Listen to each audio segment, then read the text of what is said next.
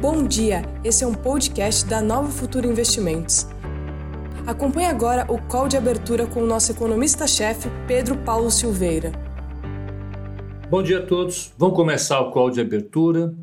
Hoje, dia 14 de julho, é data de comemoração da queda da Bastilha. Bastilha que era uma prisão que representava o antigo regime na França, né? Legal. E, na realidade, quando entrar lá tinha um prisioneiro só, já não tinha mais ninguém. E de fato, o que tem de importante hoje? Nós vamos ter resultados do Citibank e do JP Morgan. Isso sim, deve mexer com o mercado. A gente vai ter bastante coisa para discutir hoje. Tivemos as parciais da Cyrela ontem, indicaram o tamanho da pancada sobre o setor. Ela, como uma das maiores empresas do setor, que atua em vários segmentos, mostrou o tamanho da pancada, a gente vai comentar isso. Vai ter o índice IBC-BR do Banco Central, que vai sinalizar para a gente quem ganhou dos indicadores do IBGE, porque o IBGE soltou, não sei se vocês lembram, comércio, indústria e serviços. Comércio e indústria deu uma pancada para cima e serviços caiu um pouquinho no mês de maio. E hoje sai o IBC-BR, que é uma amostra que junta todos esses índices aí. Então a gente deve ter um dia hoje cheio de coisas para a gente analisar.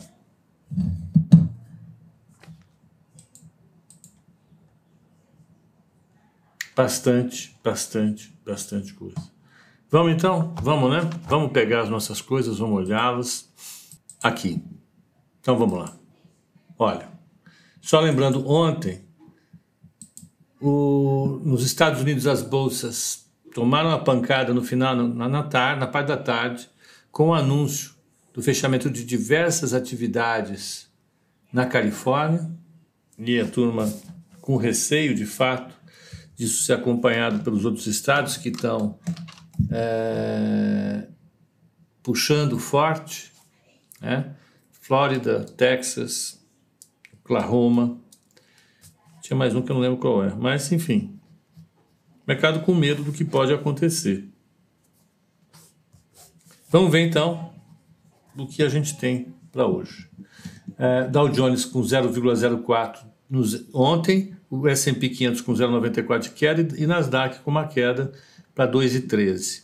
Na Ásia, o mercado acompanhou a queda dos Estados Unidos. Tóquio caiu 0,87, Hong Kong caiu 1,14, Xangai caiu 0,83 e Bombaim caiu 1,80. Singapura caiu 0,41. Na Europa, os mercados também caíram, foram arrastados por esse receio.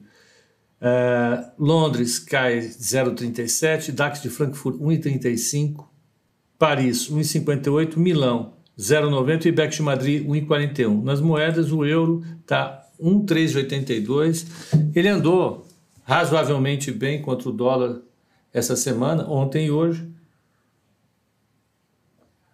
por conta disso que a gente comentou, Estados Unidos mostrando alguns problemas e a Europa tranquila lá com os números de Covid-19 dela. Nova York também está super bem.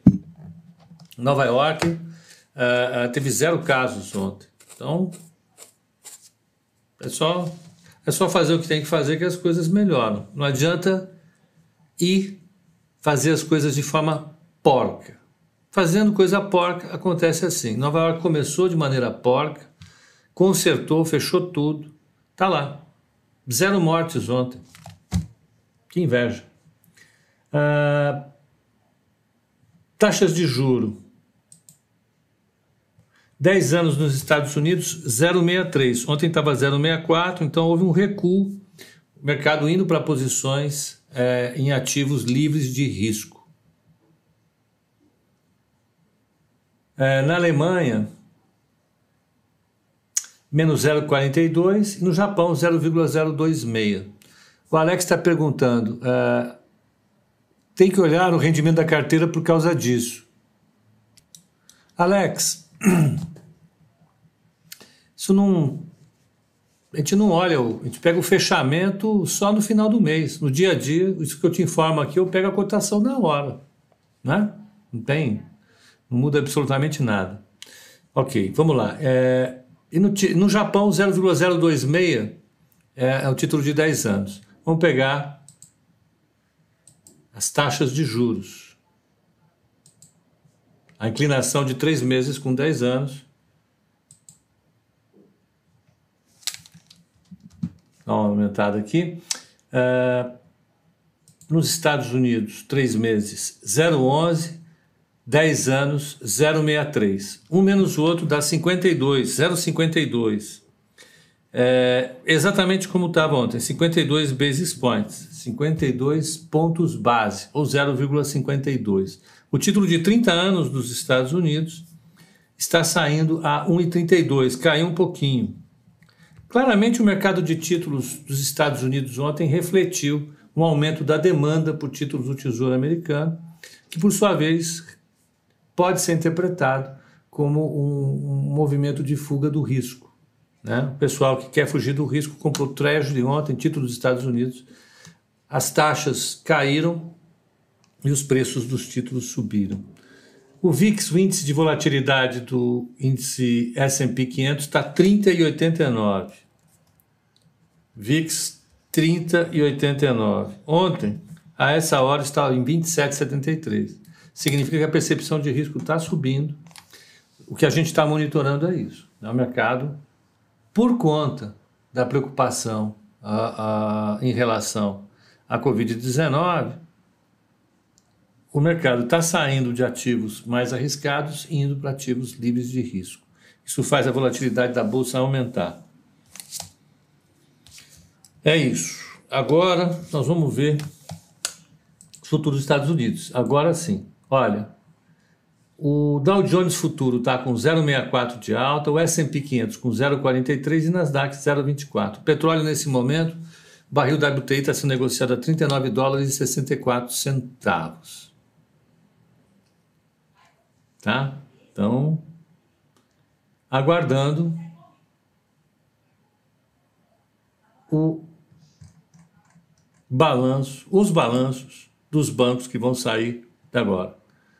Deixa eu ver se tem expectativa de lucro deles.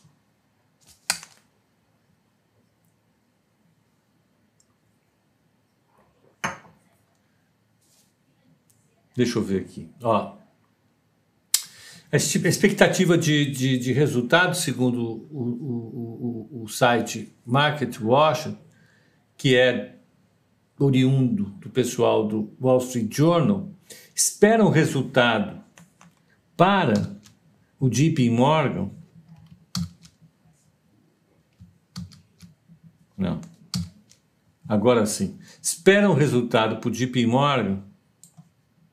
Para lá. Eu vou colar esse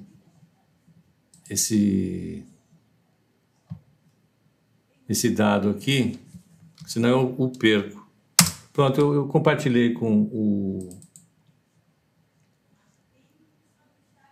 Matheus, assim eu não perco. Mas foi um quadro bonito que mostra os resultados esperados dos principais bancos dos Estados Unidos, que é importante nós confrontarmos o que é esperado e o que é observado, porque isso faz o mercado se mover. Está aqui, pronto. Então, espera-se para hoje, em média, segundo o Market Watch, que o JP Morgan tenha um lucro de R$1,08 por ação, tá? Espera-se que o Bank of America tenha um resultado de 29 centavos por ação. Espera-se que o Citigroup, o Citibank, tenha um lucro de 0,31 por ação. Espera-se também que o Wells Fargo, um mega banco americano de varejo, tenha um prejuízo de 5 centavos por ação. Amanhã sai Goldman Sachs, expectativa de $3,68 por ação, $3,68 por ação, e Morgan Stanley, $1,09. Pra vocês terem uma ideia, olha, o tamanho dos ativos do JP Morgan é de 3 trilhões e 140 bilhões de dólares. do Bank of America de 2,620 trilhões, do Citigroup 2,220 trilhões e, por fim, Wells Fargo quase US$ 2,981 trilhões em 1981. São bancos gigantes, megabancos, saem, os resultados saem hoje, estreiam de verdade, vamos dizer, o período de resultados, e eles devem mexer com o mercado hoje. Então a expectativa é exatamente essa, anote aí, porque daqui a pouco está saindo. Daqui a pouco sai. Aqui no Brasil, vai sair o IBC-BR às 9 horas. Deixa eu pegar aqui.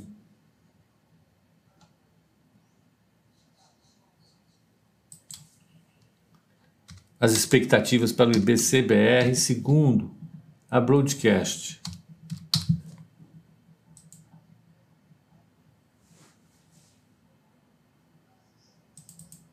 Expectativa do mercado para o IBC-BR, a mediana é de uma alta de 4,40 de maio para abril. Então, depois de ter caído em março e abril, ele sobe 4,40 em maio. A mediana é essa. E de maio desse ano para maio do ano passado, uma queda de 12,20. Foram pesquisadas 32 instituições. A mais pessimista, é o Ibre, da Fundação Getúlio Vargas. Teve uma, segundo a Getúlio Vargas, a FGV, o Ibre, uma alta de 1,90. Ali no meio, em 4,20, não vou colocar a máxima. Segundo o Banco Safra, vai ter uma alta de 7,20 e uma queda de ano para ano, de maio para maio, de 11%. No meio do caminho, estão ali, olha, MCM 4,10, LCA 4,20, Pesco 4,20, Mag Investimentos 4,20, Fori 4,40, Banco ABC Brasil 4,40, no meio do caminho ali 4,40, 4,20, está a maioria do povo, é uma alta razoável, que fica em linha ali com o comércio, com a indústria, etc. E tira um pouco a vinculação com a queda dos serviços. A GV está com um índice mais baixo, o Ibre está mais baixo. E o Ibre acertou, né, o serviço. Vamos ver se eles acertam essa agora. Ibre, faz favor, vocês têm um nome a zelar, não vá errar esse troço. O que mais? Na coluna olho, fique de olho, da Broadcast, o que eles estão comentando? Fique de olho em lojas americanas, em B3, em Cyrela, Smiles, Gol, Petrobras, Shoppings e Braskem. O que eles falam? Os temores com o avanço do novo coronavírus, especial nos Estados Unidos, pesam. Especial não, é só nos Estados Unidos. É só nos Estados Unidos que está essa loucura. Estados Unidos e Brasil. No resto do mundo, as pessoas estão conseguindo controlar, os países estão conseguindo controlar. É só nos Estados Unidos. Pesam, em particular, nos estados que abriram. Nova York está indo bem. Pesam sobre os mercados, embora a temporada americana de balanço dê sinal positivo aos futuros, né, nos índices de Nova York. No Brasil, o investidor aguarda a precificação dos papéis das lojas americanas. Ele vai fazer o follow-on. Por falar em ofertas e apetite de investidores, atenção também para as prévias operacionais de junho da B3. A B3 solta os números dela agora. Como é que estão as operações, volume de mercado, quantos investidores novos, CPFs, etc. Folclore. Eu me lembro exatamente quando houve o volume da Bolsa atingiu US$ 100 milhões, na década de 90, no século passado. Teve fogos de artifícios, rojão. O banco corretor onde eu trabalhava ficava perto, ficava na Anhangabaú, ouvia os fogos, aquela maravilha. Ok, feita essa consideração, US$ 100 milhões, imagina? Isso aí é na primeira meia hora. Então, sem as prévias operacionais. Fique de olho também em Cyrela, Smiles, Gol, Petrobras, Shopping. Então, fica de olho em tudo. Então, vamos lá. Vamos ver se eles conseguem pegar algum O que eles pegam aqui é um aumento, uma demanda grande por esse follow-on das lojas americanas, tá? Então, isso é importante. B3. O volume em junho, o volume médio da B3 foi de 32 bilhões por dia, né? Um aumento de 104% em 12 meses. Eu estou falando em 100 milhões de dólares um pregão, 32 bilhões de reais. Em relação a maio, o aumento foi de 24%. O número de investidores cresceu 130% em um ano e 6,6% em um mês. Agora são 2.678.000 investidores. Sigamos adiante. Casas do mercado, acredito que a combinação entre forte volume de negociação, fluxos de novos investidores e as dificuldades na estruturação dos concorrentes devem continuar a dar suporte aos papéis da B3. Não tem concorrência, só ela. Com taxa de juros baixa, todo mundo indo para a bolsa. Olha só, 8h50 da manhã. Um monte de gente no Instagram, um monte de gente no YouTube, todo mundo empoleirado, vendo o cara aqui falar sobre bolsa. Se eu falasse para vocês, se eu voltasse 10 anos atrás e falasse, olha, isso vai acontecer, vocês iam dar risada na minha cara. 20 anos, então, vocês iam me colocar no hospício. E eu era um dos caras que ia me colocar no hospício, porque eu não acreditava nisso. 20 anos, então, não acreditava mesmo. Então, a bolsa deve ter, a B3 deve ter uma visão, vai receber uma visão positiva do mercado, porque os negócios já estão sendo incrementados. A Cyrela reportou então ontem, nós vimos no código de fechamento uma queda de 53% nas vendas, comparando o mesmo período de 2019. Ela vendeu 818 milhões de reais em junho. No acumulado do... Não, isso foi no segundo trimestre. No acumulado do primeiro semestre, as vendas somaram 2 bilhões e 175 milhões, um recuo de 26%. Vamos ver o comentário...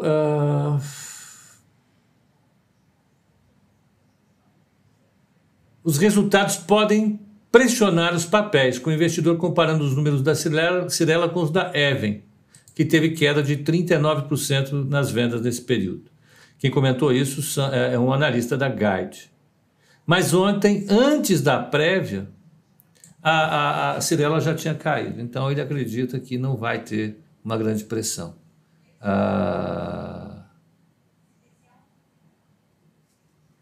Ela já apanhou bastante ontem, né? Então, Petrobras. Não, aqui são notícias...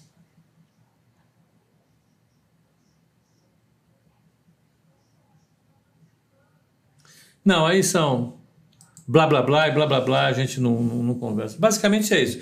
Eu ia comentar de qualquer maneira isso, a Cyrela veio com... Ela vai se machucar, evidentemente... mas é a realidade. É duro por uns pregões, 2 ou 3 pregões, o mercado se preocupar com essa queda. Já era esperado, veja, no meio dessa pandemia você vender imóveis não é uma coisa simples. E ela vendeu, né?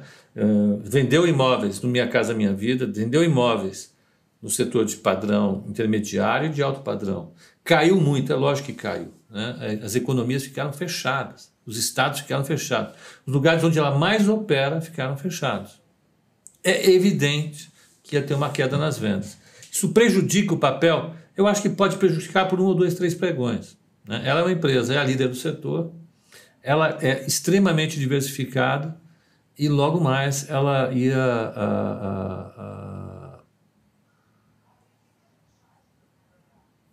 ela se recupera e retoma a trajetória de valorização dela. Eu acho que é uma das empresas do setor e o setor vai receber atenção. Então hoje vai apanhar, vai, normal, já apanhou ontem. O Ricardo Girão falou que eu também não adivinharia 10 anos atrás ou 20 anos atrás que a Amazon iria bombar e ultrapassar a GM. Eu já falei isso, Ricardo. Em hipótese alguma eu ia me prender. Eu ia sinceramente achar que a minha trajetória de vida estava enlouquecida. Se o meu eu de 20 anos voltasse naquela época e me dissesse, olha, A Amazon vai valer 25 vezes, não é isso? A GM. Eu ia dizer, meu Deus do céu, o que eu vou fazer nesse mercado financeiro? Eu vou me dedicar à vida acadêmica, vou fritar pastel, sei lá. Eu não ia ficar no meio dessa loucura. Porque há 20 anos atrás eu achava que isso era uma loucura. A gente erra e erra demais. Eu, particularmente, erro demais. Então, nós tivemos essas prévias operacionais.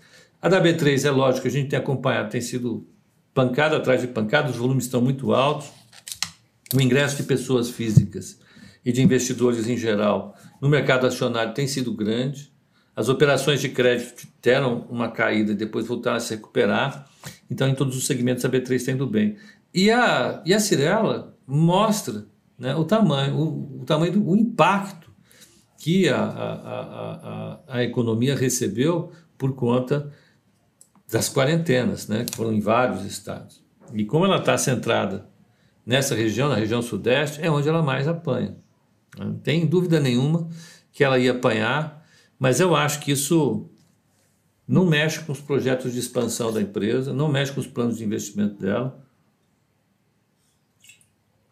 Ela é uma empresa extremamente forte. Então, apanha agora, mas depois recupera. É uma pena, porque a carteira estava indo super bem, mas estava com alfa muito grande, né? Não há bem que sempre dure, não é assim que fala o ditado? Toda vez que eu abro o Excel agora, o Visual Basic abre. Eu estou com alguma coisa que eu não sei o que é. Ribbon X Code Código. Tá bom, eu vou ver o que é isso aqui. Vamos ver como é que está. Como é que ela fechou ontem a carteira? Ó, a Cyrela ontem caiu 5%. E ela estava subindo no mês 16%. A carteira como um todo, no mês ontem, estava acumulando quase 9% de alfa. É muito alfa, né? É agregar muito risco a uma carteira só. Então, eu não vejo problema em devolver uma parte desse alfa. Mas a Cyrela continua entre as ações de destaque pela amplitude dos negócios, pela diversificação deles e pela governança da empresa e pelos indicadores financeiros. Então, ela tem fundamentos muito sólidos. Está aí. Tomou uma pancada? Tomou, mas faz parte do jogo. Faz parte de você ser uma das maiores empresas do setor e estar no meio de uma pandemia, né? Fosse outra época, eu me preocuparia agora. Não. Saiu, então, o resultado do JP Morgan. Vamos ver. Saiu do Wells Fargo também. Vamos anotar aqui. Cadê o JP? Olha, está aqui. Segundo a Bloomberg, Michelle Davis fala para a gente, vamos traduzir aqui. O JP Morgan teve, graças a um recorde que ele teve na área de trading... Não, eu não posso abrir mais, tá bom. Cancelei porque vocês são muito caros, muito obrigado. Vamos aqui. Olha, então, ela teve um lucro... Ela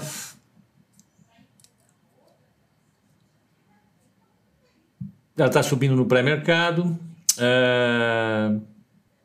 Peraí, deixa eu ver aqui. Net income to or 1,38. Foi super bem. Então, deixa eu pegar aqui a tabela, que já vai ter todos os bancos. Deixa eu pegar o... Paraná, que deu dividends. Ó, ela tá, a ação do JP Morgan está subindo 1,69 no pré-mercado. Ela veio com 2 e pouco de resultado por ação. Expectativa era 1,08, ela veio com 1,38, aliás, 1,38. A expectativa era 1,08, veio acima e o pré-mercado está subindo. Wells Fargo também saiu. A expectativa para o Wells Fargo era um prejuízo. Vamos pegar o Wells Fargo, ver tudo, está difícil. O Wells Fargo está caindo. Eles passam um monte de dados que realmente não me interessam. Vou pegar aqui Investing. Um segundinho. Um em quem é mais organizado. Earnings Calendar, tá bom. O JP Morgan saiu 1,38, o esperado pela Investing era 1,19, apurado pela Market Watch era 1,08. O Citigroup não saiu, o Wells Fargo, o esperado era uma queda de...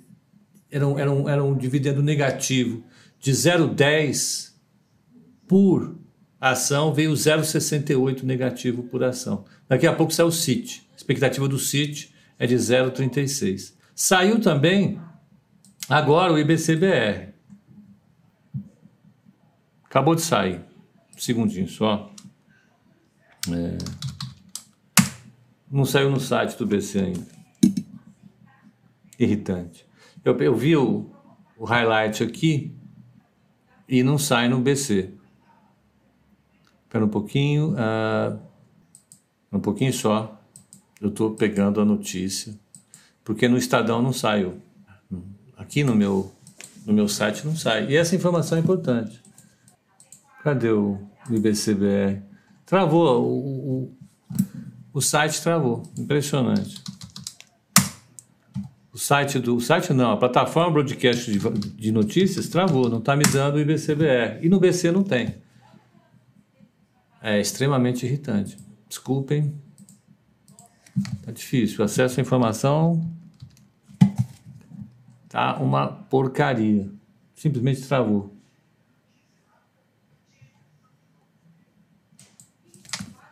O dólar está caindo, vamos pegar o mini índice. Desculpem, eu já vou pegar o IBC-BR, porque até agora não consegui. Está subindo 0,77, deve ter saído forte.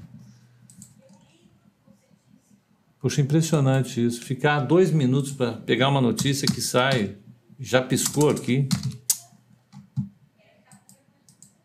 Saco. Aí, agora sai aqui. Desculpem a demora. O IBC-BR subiu 1,31 com ajuste. Então veio no bottom, veio no piso das expectativas. Quem acertou mais uma vez foi a AGV. Ele caiu 14% em relação a maio do ano passado. Então ele veio exatamente na previsão da AGV. Tem que acertar. Quanto que era a previsão da AGV? Era 1,15 por aí. Ela veio em 1,31. Tá excelente.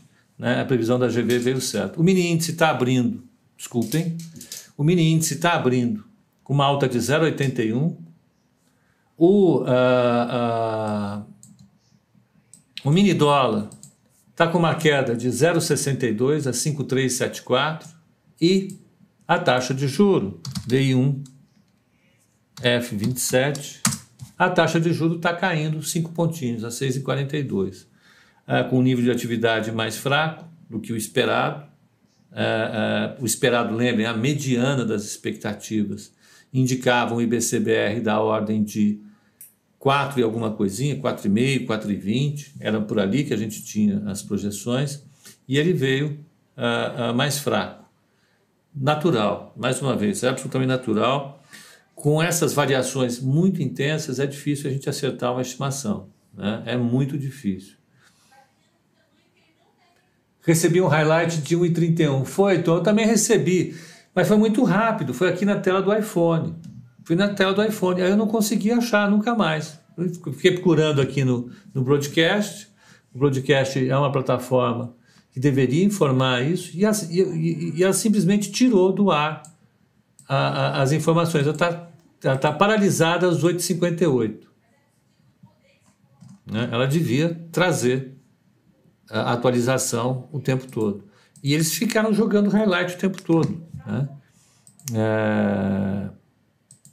Eles fizeram a revisão dos números anteriores.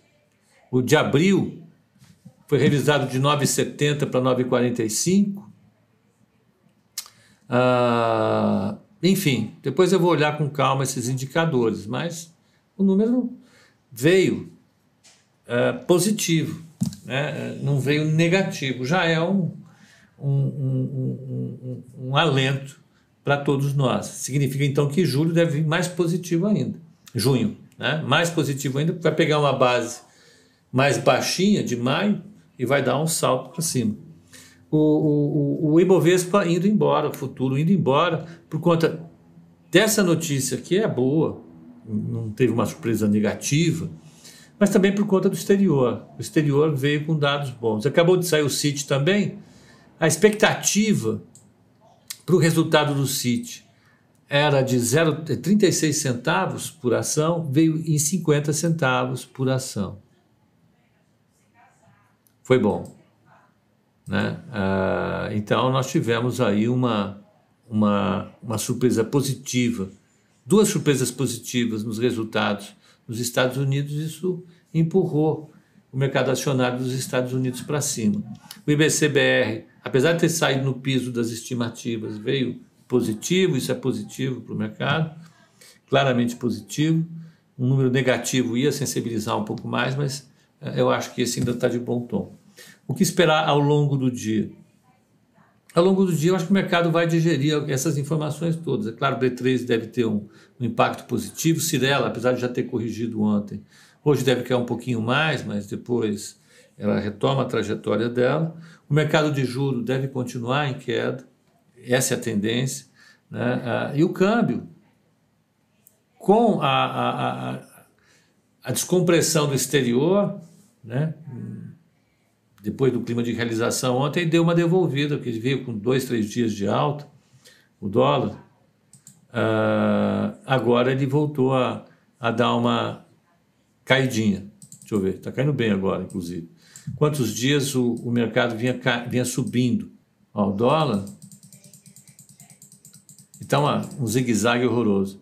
Na quarta-feira ele tinha subido, na quinta ele devolveu uma parte, na sexta ele deu uma pancadona para cima. Não, minto. Ontem deu uma pancadona para cima e agora está devolvendo um pouco da pancada, mas ele ainda está acima da média que ele vinha fazendo desde ali de 10 do meio. Ainda tem chão. O dólar está realmente difícil de operar, não tenha dúvida nenhuma. Então, gente, para o pessoal que está no Instagram, um excelente pregão para vocês, né? E até o call de fechamento hoje às 18 horas, tá bom? Até lá!